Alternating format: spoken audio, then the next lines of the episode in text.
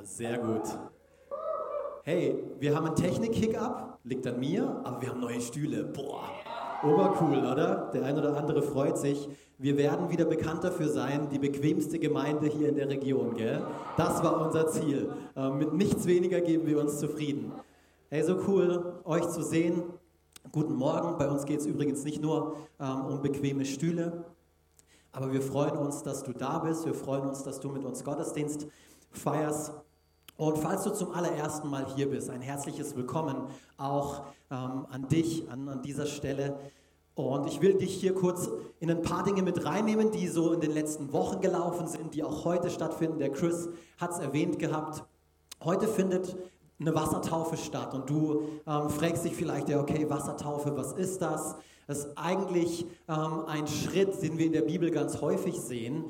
Jesus hat das uns vorgelebt, er hat das seinen Jüngern aufgetragen. Und was die Menschen, die sich später taufen lassen, hier tun, ist, sie drücken ihren Glauben, sie bekennen sich öffentlich zu Jesus. Und in diesem öffentlichen Bekenntnis, da liegt so viel Kraft, weil er sagt uns, wenn wir ihn hier auf der Erde öffentlich bekennen, dann wird er uns eines Tages beim Vater im Himmel auch bekennen.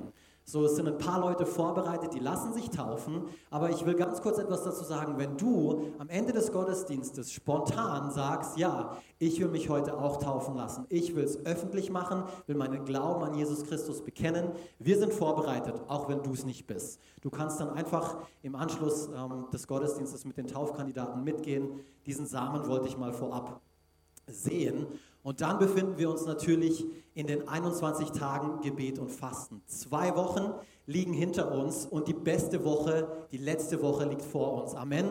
Vor allem jetzt mit diesen neuen Stühlen. Es wird die bequemste Woche werden und wir freuen uns richtig darauf. Ich weiß nicht, wie es euch geht, aber gerade die letzten beiden Sonntage, und vielleicht bin es auch ich nur, aber ich glaube es nicht, ich spüre so eine starke Präsenz Gottes. Und ich glaube, das hat damit zu tun, weil wir hungrig sind, weil wir hungriger sind nach ihm, nach seiner Gegenwart, weil wir danach trachten, dass er wirkt in unserer Mitte. Und das ist es übrigens, was lebensverändernd ist, was lebensspendend ist. Und so, ich bin so froh, dass Gott in unserer Mitte ist. Gebetsabenteuer, so haben wir diese Themenserie genannt. Und du fragst dich jetzt vielleicht, Gebet und Abenteuer, wie passt das zusammen? Du hast eine gewisse Vorstellung, wenn es ums Gebet geht. Du hast eine gewisse Vorstellung, wenn es ums Abenteuer geht. Ich habe auch mal gegoogelt. Wenn ich Gebet in Google eintippe, finde ich meistens 95% nur so gefaltete Hände.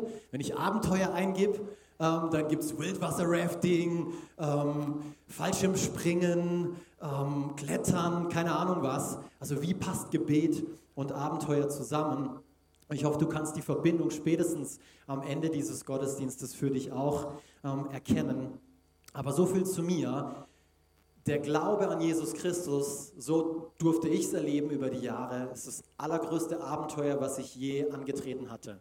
Und es ist das größte Abenteuer, was du in deinem Leben jemals antreten wirst. Und gerade Gebet hat für mich da eine entscheidende, eine zentrale Rolle gespielt oder spielt mehr und mehr eine zentrale Rolle in meinem Leben. Ich wäre heute wahrscheinlich nicht hier, wenn jemand nicht für mich gebetet hätte.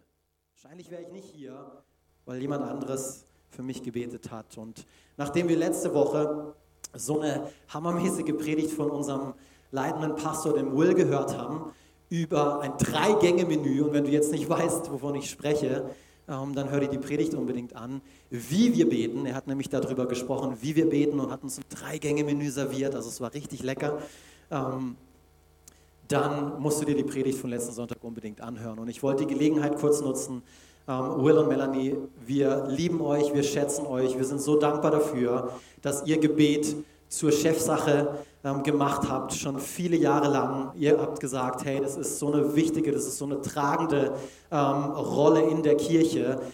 Wir brauchen das und ihr leitet uns so gut in diesen Zeiten. Vielen, vielen Dank dafür.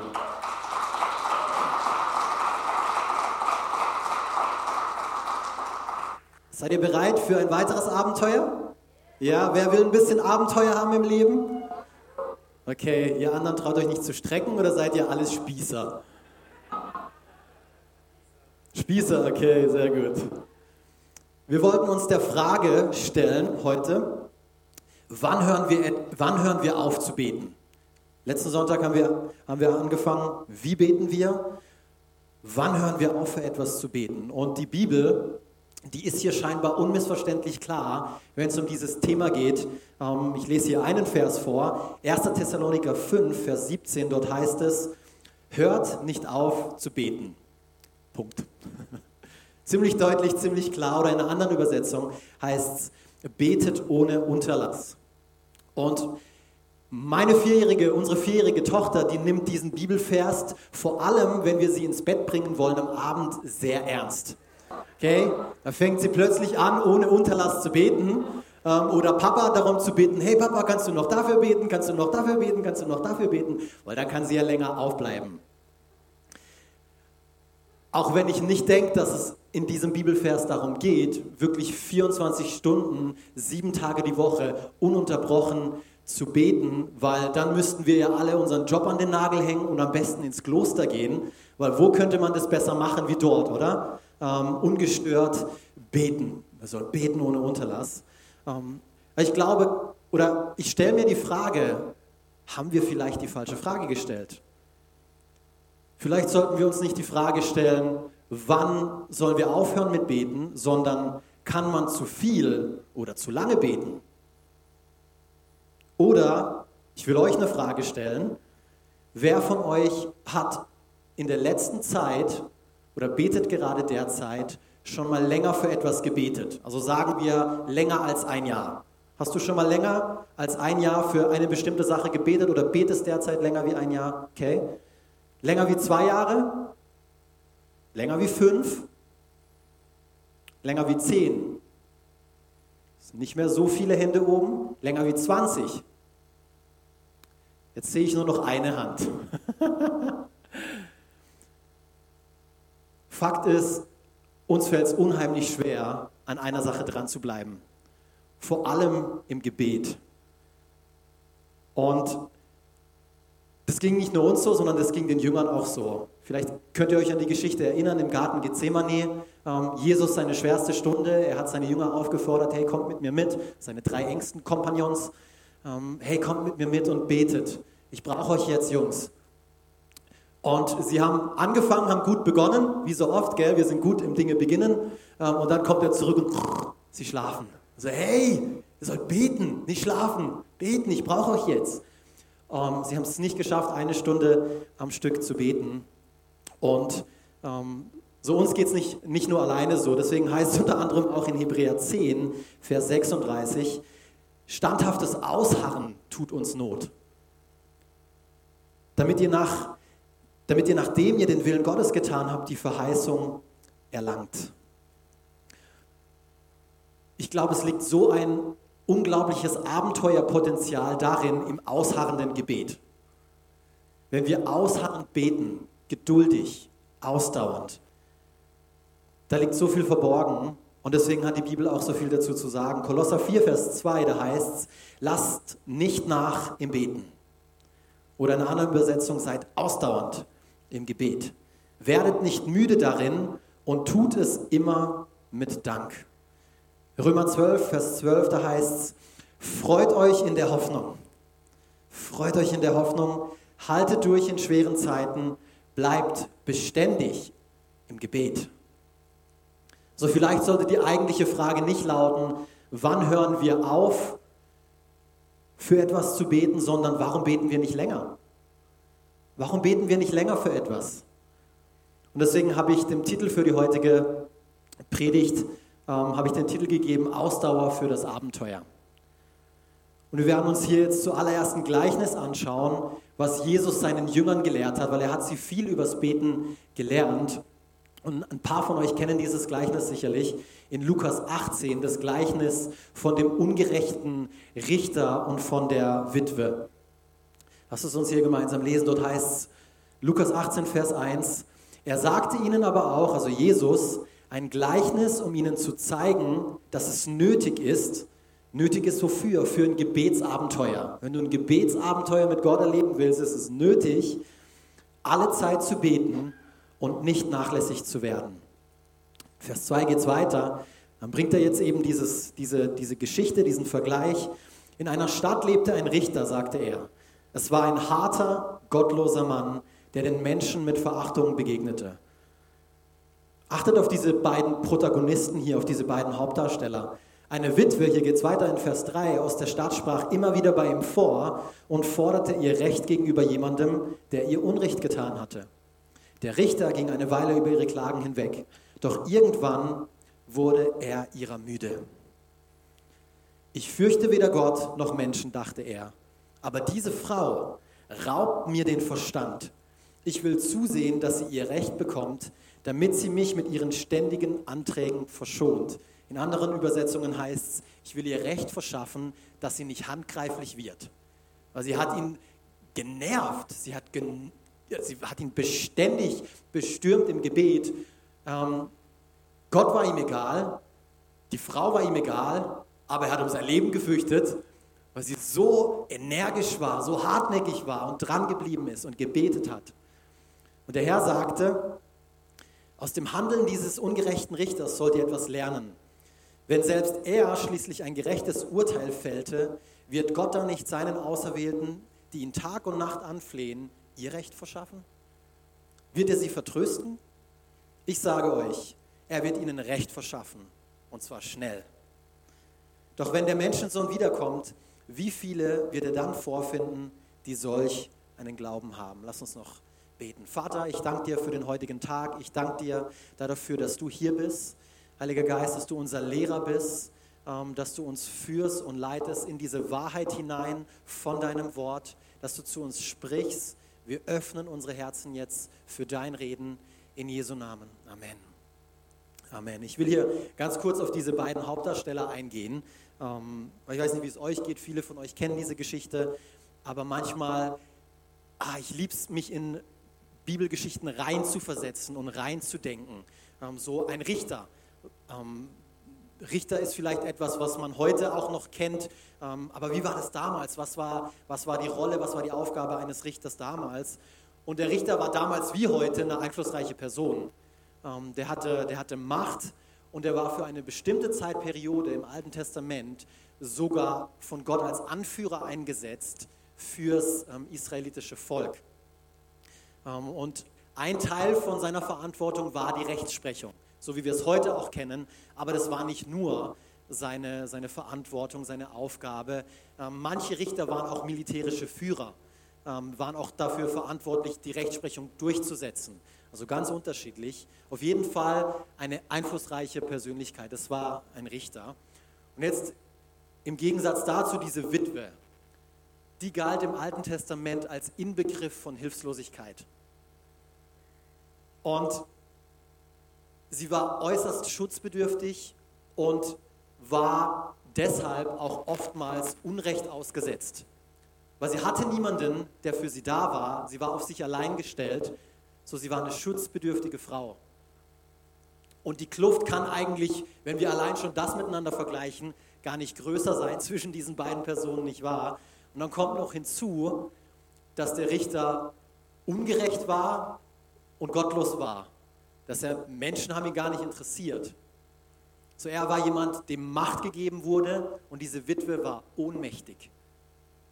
Sie hatte nichts vorzuweisen. Und diese Geschichte ist einfach so genial, weil sie am Ende doch bekommt, diese ohnmächtige Witwe gewinnt gegen diesen mächtigen Richter. Warum? Weil sie hartnäckig gewesen ist, weil sie dran geblieben ist in ihrem Bitten. Und so, was mich zu meinem ersten Punkt führt, weil ich will heute darüber sprechen, wie können wir unsere Ausdauer verbessern. Weil offenbar mangelt es uns allen irgendwo an Ausdauer. Also wie können wir unsere Ausdauer verbessern? Und der erste Punkt, da geht's los, sei dir der Kraft deines Gebets bewusst. Ich habe es bewusst so formuliert, sei dir nicht nur der Kraft eines Gebetes bewusst, sondern deines Gebetes bewusst. Das ist mir heute so wichtig, dass ihr das mit nach Hause nehmt. Deine Gebete haben Kraft. Unterschätze nicht die Kraft deines Gebetes. Jakobus 5, Vers 16, da heißt es, bekennt einander eure Schuld und betet füreinander, damit ihr geheilt werdet. Das Gebet eines gerechten Menschen hat große Macht und kann viel bewirken. Oder in einer anderen Übersetzung heißt es, das Gebet eines Gerechten vermag viel, wenn es ernstlich ist. Und zum einen liegt Kraft in deinem Gebet, weil Gott dein Gebet hört. Das musst du wissen. Es liegt Kraft in deinem Gebet, weil Gott deine Gebete hört. Gott hört, wenn du zu ihm betest. Psalm 18, Vers 7, dort lesen wir das. In meiner tiefen Not rief ich zum Herrn. Laut schrie ich um Hilfe zu meinem Gott. Es ist nicht so, dass er schwerhörig ist und dass wir laut brüllen müssen, aber manchmal gibt es Momente, und ich kann euch eins sagen, auch in meiner Predigtvorbereitung habe ich ab und an geschrien, Herr, ich brauche Hilfe, was für eine Richtung geht das? Aber so rede ich nicht die ganze Zeit mit Gott, so rede ich, wenn ich wirklich verzweifelt bin und nicht mehr weiter weiß. In seinem heiligen Tempel, Gott sei Dank, ich wusste, er hört mich, er hört mich. Er hört meine Stimme, dort erreichte ihn mein Hilfeschrei. Und zum anderen liegt Kraft, Gott hört dich nicht nur, er antwortet auf deine Gebete. Wow, er antwortet auf deine Gebete. Zum Beispiel anhand von der Geschichte von Daniel. Das ist für mich eines der Paradebeispiele, wo wir das so gut sehen, wie Gott auf unsere Gebete antwortet. Er hört sie nicht nur und sagt, ah ja, nett, dass der sich mal wieder bei mir gemeldet hat, aber ja, okay, gut, den lassen wir noch ein bisschen zappeln. Nee, er antwortet. Und Daniel, kurz zum Kontext hier, der hat Gott gesucht, er hat gebetet und Gott hat ihm etwas gezeigt, er hat ihm in einer Vision etwas offenbart und das hat ihn beunruhigt. Er hat ihm die Zukunft gezeigt, was kommen wird und es hat ihn beunruhigt. Also hat er weiter gebetet und er hat zusätzlich noch gefastet. Übrigens, diese Bibelstelle, die wir hier lesen, daraus entspringt auch diese 21 Tage Gebet und Fasten, die wir gerade durchmachen. Auf jeden Fall, am 21. Tag, nachdem er 21 Tage lang gefastet und gebetet hat, steigen wir in diese Geschichte ein, weil dann bekommt er eine Antwort von einem Engel. Daniel 10, Verse 11 bis 13. Der Mann sprach zu mir, Gott liebt dich, Daniel. Oh, ist das nicht ein schöner Anfang von einer Antwort? Wenn Gott dir so antwortet, Gott liebt dich. Steh auf und achte auf meine Worte, denn Gott hat mich zu dir geschickt. Zitternd stand ich auf. Hab keine Angst, war das Nächste, was er ihm sagt. Ich liebe dich und hab keine Angst. Ermutigte er mich. Du wolltest gern erkennen, was Gott tun will und hast dich vor ihm gedemütigt. Schon an dem Tag, unterstreicht euch das, schon an dem Tag, als du anfingst zu beten, hat er dich erhört. Darum bin ich nun zu dir gekommen. Aber, Vers 13, aber der Engelfürst des Perserreichs stellte sich mir entgegen und hielt mich 21 Tage lang auf. Doch dann kam mir Michael zu Hilfe, einer der höchsten Engelfürsten. Ihm konnte ich den Kampf gegen den Engelfürsten der Perser überlassen. Habt ihr das gesehen? Daniel hat angefangen zu beten und in dem Moment, wo er angefangen hat zu beten, hat Gott schon seinen Boten geschickt. Okay, hey, darauf müssen wir antworten. Da ist jemand, der meint's ernst. Da ist jemand, der demütigt sich vor mir. Da ist jemand, der betet. Los geht's. Gib ihm eine Antwort. Und er hat sich aufgemacht und es ist ein geistlicher Kampf. Und deshalb, weil jemand anderes nicht wollte, dass Daniel die Antwort bekommt, war er am Ringen. Und schließlich nach 21 Tagen hat der Engel Unterstützung bekommen und hat ihm die Nachricht überbringen können, die er eigentlich schon von Anfang an überbringen wollte. So Gott hört dich und Gott antwortet dir. Und ich kann mich noch genau an die erste Begebenheit erinnern, wo Gott mir auf eine machtvolle, auf eine eindrückliche Art und Weise auf mein Gebet geantwortet hat. Und ich glaube, ich habe dieses Zeugnis schon mal erzählt, wahrscheinlich haben es ein paar von euch schon wieder vergessen, deswegen erzähle ich es nochmal. Was passt an der Stelle hier so gut? Meine Frau und ich waren mit einer Freundin zusammen an einer Gebetskonferenz. So gerade in den Anfängen, das war ein Thema, Sarah und ich haben uns durchs Gebet kennengelernt und wir haben auch viel in Zungen gebetet, dann nachdem wir zusammen waren. Just kidding. Doch, war schon ein bisschen Wahrheit mit dran. Auf jeden Fall, das Thema hat uns fasziniert. Wir wollten mehr lernen über das Gebet. So, wir haben verschiedene Konferenzen besucht, wir haben gebetet, wir haben selber hier eine Gebetsgruppe geleitet bei uns in der Gemeinde. Und dann waren wir dort auf dieser Gebetskonferenz. Über mehrere Stunden haben wir Lehre empfangen zum Gebet und mit unserer Freundin. Und am Ende dieser Gebetskonferenz tut der Prediger einen Aufruf machen und sagt, so, jetzt haben wir viel gelernt über Gebet, jetzt möchte ich, dass wir beten. Und ich will beten für Menschen, die Probleme in ihrem Rücken haben. Gibt es hier Menschen, die Probleme in ihrem Rücken haben, hat er gefragt und hat gesagt, wenn ihr Schmerzen habt in eurem Rücken, dann meldet euch. Und nach gingen die Hände hoch im Saal und dann war meine Erwartung erst, okay, jetzt geht er wahrscheinlich hin und betet für die Menschen. Und dann sagt er, so, okay, jetzt möchte ich, dass ihr, die ihr um diese Menschen herumsteht, dass ihr für die Menschen betet, die ihre Hand gehoben habt.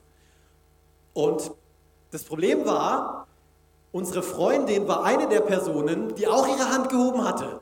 Weil wir wussten bis zum damaligen Zeitpunkt nicht, dass sie vom Arzt Skoliose diagnostiziert bekommen hatte. Denn ich weiß, was Skoliose ist, ist eine Wirbelsäulenverkrümmung, medizinisch unheilbar. Also wenn du einen Arzt fragst, dafür gibt es keine Heilung, es gibt Therapien, aber das ist eigentlich eine unheilbare Krankheit. Und es gibt unterschiedliche Verläufe, aber im Falle unserer Freundin, bei bestimmten Bewegungen hatte sie große Schmerzen. Und deswegen hat sie ihre Hand gehoben, ja, sie hat Schmerzen im Rücken. Und dann, also gut, lasst uns beten. Und wir haben gebetet, meine Frau und ich und eine weitere Frau stand mit dabei. Wir haben gebetet für unsere Freundin. Amen, Amen. Und dann sagt er, okay, jetzt möchte ich, dass diejenigen, für die gebetet wurde, dass ihr eine Bewegung macht, die ihr vorher nicht konntet, die euch Schmerzen bereitet hat. Entweder sie bereitet euch Schmerzen oder ihr konntet sie vorher gar nicht tun. Unsere Freundin hat angefangen, sich zu bewegen und zu dehnen und die Sachen zu machen, die ihr vorher schwer gefallen sind. Und dann blickt sie uns an, große Augen, und ich kann mich noch an den genauen Wortlaut erinnern. Oha, ich habe keine Schmerzen mehr. Und sie hat sich gefreut und sie hat gesprungen und und wir haben gemeinsam Gott gelobt. Wir haben ihm gedankt dafür, dass er unsere Gebete auf eine machtvolle Art und Weise beantwortet hat. Ja, Alex, du bist der Pastor, klar, dass er dir antwortet. Das war ich zum damaligen Zeitpunkt noch nicht. Ich war grün hinter den Ohren. Das Gebet eines Gerechten, ich war gerecht, hat viel Macht. Also wenn du an Jesus Christus glaubst, bist du gerecht und dann hat dein Gebet viel Macht. Und das musst du heute Morgen wissen, weil das verleiht dir eine ungeheure Ausdauer. Er ist treu, er hört und er antwortet. Manchmal, lass uns ehrlich sein, manchmal nicht auf diese Art und Weise, wie wir es erwarten und manchmal auch nicht zu dem Zeitpunkt, manchmal nicht zu unserem Zeitpunkt, aber er hört und er antwortet. Das ist so wichtig zu verstehen. Wie können wir unsere Ausdauer verbessern? Bete in der Kraft des Heiligen Geistes. Epheser 6, Vers 18, dort heißt es, betet immer und in jeder Situation mit der Kraft des Heiligen Geistes. Bleibt wachsam und betet auch beständig für alle, die zu Christus gehören.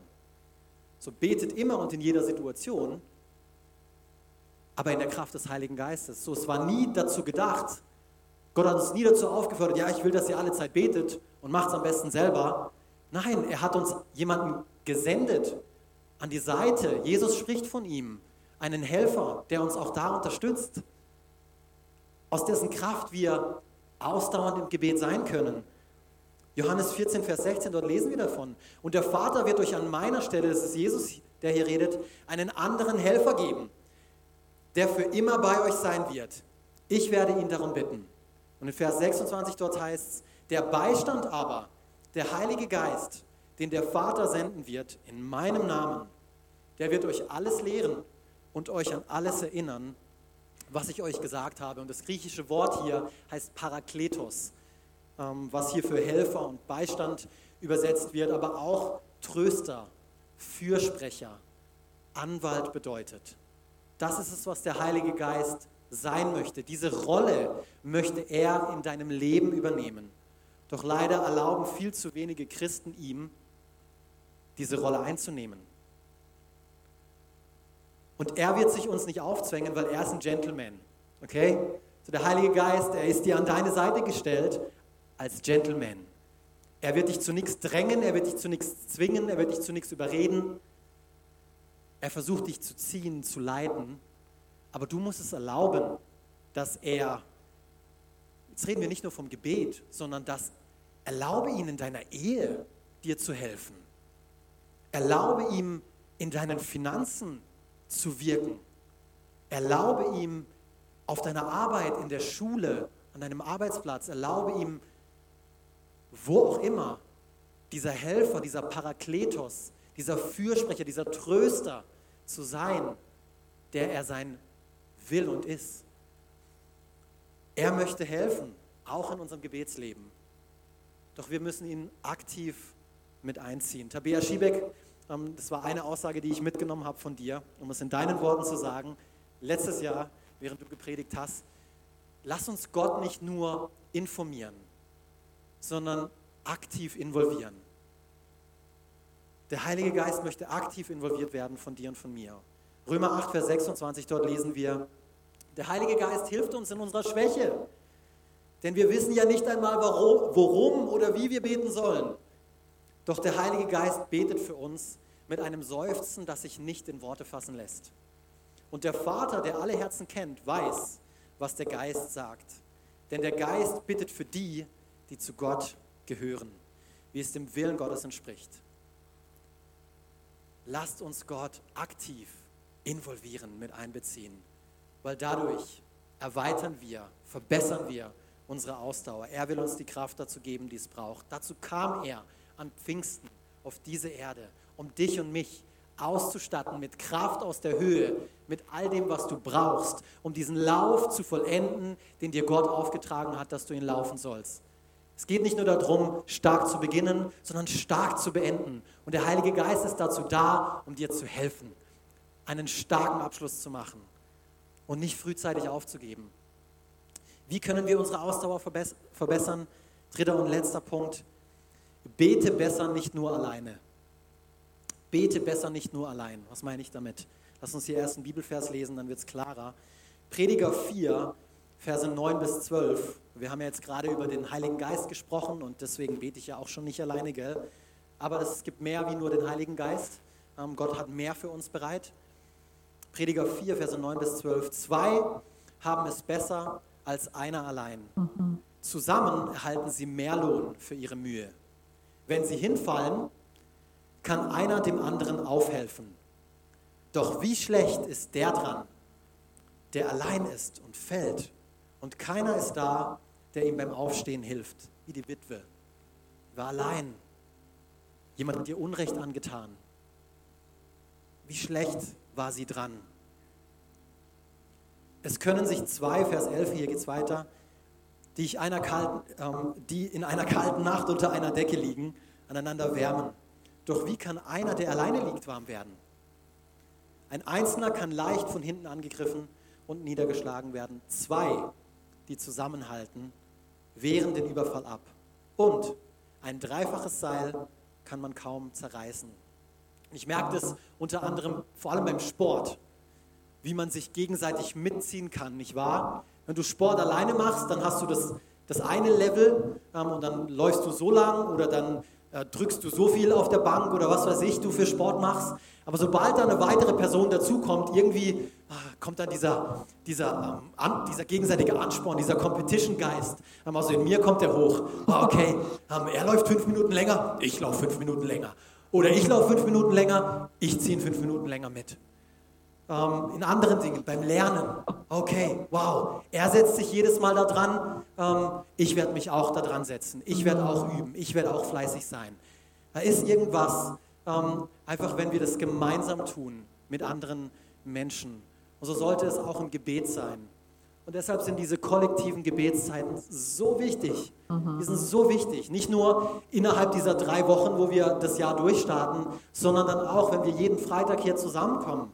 Nach diesen 21 Tagen Gebet und Fasten. Sei mit dabei, verpasse es nicht. Du brauchst es oder jemand anderes braucht dich. Eines der Dinge, die mich so sehr ermutigt am Morgen, wenn ich hierher komme und bete, ist nicht aus dem Bett zu stehen, das ermutigt mich nicht, aber dann hier zu sein und euch zu sehen, uns zu sehen, wie wir gemeinsam miteinander und füreinander beten. Das ist sowas von auferbauend und ermutigend für mich. Das könnt ihr euch gar nicht vorstellen. Ich bin manchmal richtig ergriffen und dank Gott dafür, für meine Gemeinde, für meine Kirche, die betet. Und die es nicht nur für sich alleine tut, in ihrem stillen Kämmerlein, das hat auch seinen Platz, aber die es gemeinsam tut, die es miteinander und füreinander tut. Und das sorgt dafür, dass die Ausdauer erweitert wird. Matthäus 18, Vers 19, eine großartige Verheißung für das gemeinsame Gebet. Und noch etwas sage ich euch, wenn zwei von euch hier auf der Erde darin eins werden, um etwas zu bitten, was immer es auch sei, wow, dann wird es ihnen von meinem Vater im Himmel gegeben werden. Deswegen bete besser nicht nur alleine. Wir brauchen Gebetskämpfer an unserer Seite. Du und ich, wir brauchen das. Ob du auf der Bühne stehst oder nicht, ob du im Parkplatzteam bist, ob du irgendwo in einer leitenden Funktion in deinem Betrieb tätig bist, ob du Angestellter bist. Wir brauchen Gebetsunterstützung. Wir brauchen einander. Wir brauchen uns gegenseitig. Ich musste an Mose denken, an die Geschichte von Mose und Aaron und Hur. Wir brauchen einen Hur an der einen Seite und einen Aaron an der anderen Seite. Mose hat es gebraucht, als er fürs Volk Israel im Gebet eingestanden ist. Er ist auf den Berg gegangen und hat gebetet, weil da unten im Tal hat eine Schlacht stattgefunden. Und immer dann, wenn Aaron und Hur Moses Hände hochgehalten hatten, lief diese Schlacht gut. Und immer dann, wenn sie das Gebet vernachlässigt hatten, waren sie am Verlieren. Und am Ende haben sie gewonnen. Im Gebet. So meine Frage hier ist, wem bist du, ein Aaron oder ein Hur? Oder wer kann dir ein Aaron und ein Hur sein? Ich bin so dankbar für unsere Connect-Gruppen, weil genau das passiert dort. Wir sind füreinander da und wir beten miteinander. Wir kennen einander dort nicht nur, sondern wir sind füreinander da. In allererster Linie im Gebet und dann auch anderweitig. Wie können wir unsere Ausdauer verbessern? Sei dir der Kraft deines Gebets bewusst.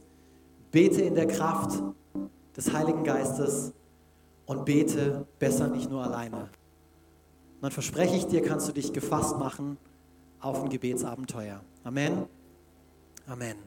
Hey, falls du hier bist und du hast dich noch nicht darauf eingelassen, auf ein Abenteuer mit Jesus, will ich dir jetzt am Ende dieses Gottesdienstes die Gelegenheit dazu geben, ihn kennenzulernen und dir versprechen. Und das kann ich wirklich mit ruhigem Gewissen tun. Das ist ein Versprechen. Nicht, weil ich es dir gebe, sondern weil uns Gott es gibt. Er verspricht dir ein Leben in Fülle. Wenn jemand möchte, dass du ein Abenteuer erlebst, dann ist es Gott. Er hält Gutes für dich bereit.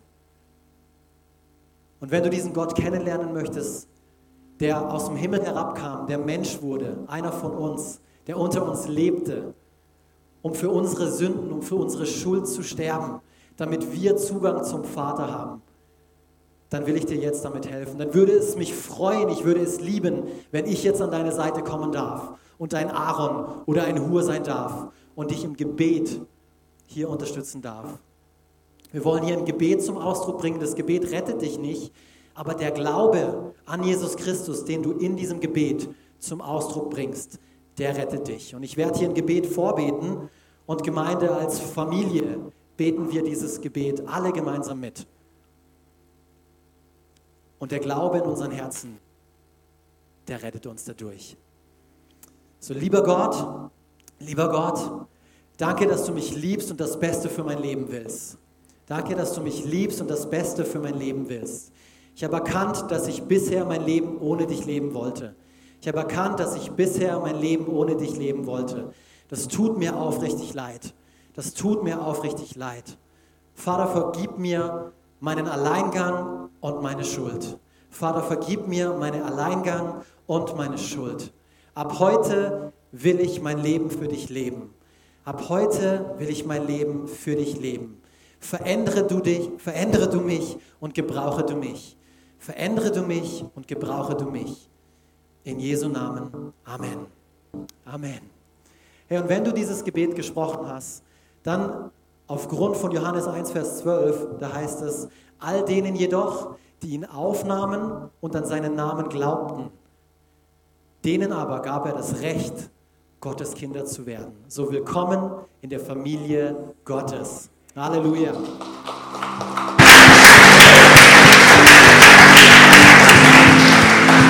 Eine letzte Sache von mir, ich habe es vorher so langsam erwähnt. Taufkandidaten, ihr könnt euch jetzt aufmachen, ihr könnt jetzt nach hinten gehen und euch bereit machen für die Wassertaufe. Wenn du diese Entscheidung getroffen hast, dein Leben Jesus anvertraut hast und dich spontan dazu entscheiden möchtest, das auch gleich öffentlich zu bekennen, du kannst das alles in einem Rutsch machen. Du kannst jetzt nach hinten gehen und sagen, ja, ich möchte es auch gleich öffentlich festmachen. Wir sind vorbereitet. Oder wenn du spürst, ja, es ist dran, heute mich öffentlich zu diesem Jesus zu bekennen und ein Statement in der sichtbaren und unsichtbaren Welt abzugeben. Dann herzliche Einladung, das Team ist vorbereitet, du darfst nach hinten gehen. Wir singen noch ein Lied. You guys can come in now. Melanie, das nächste Schritt.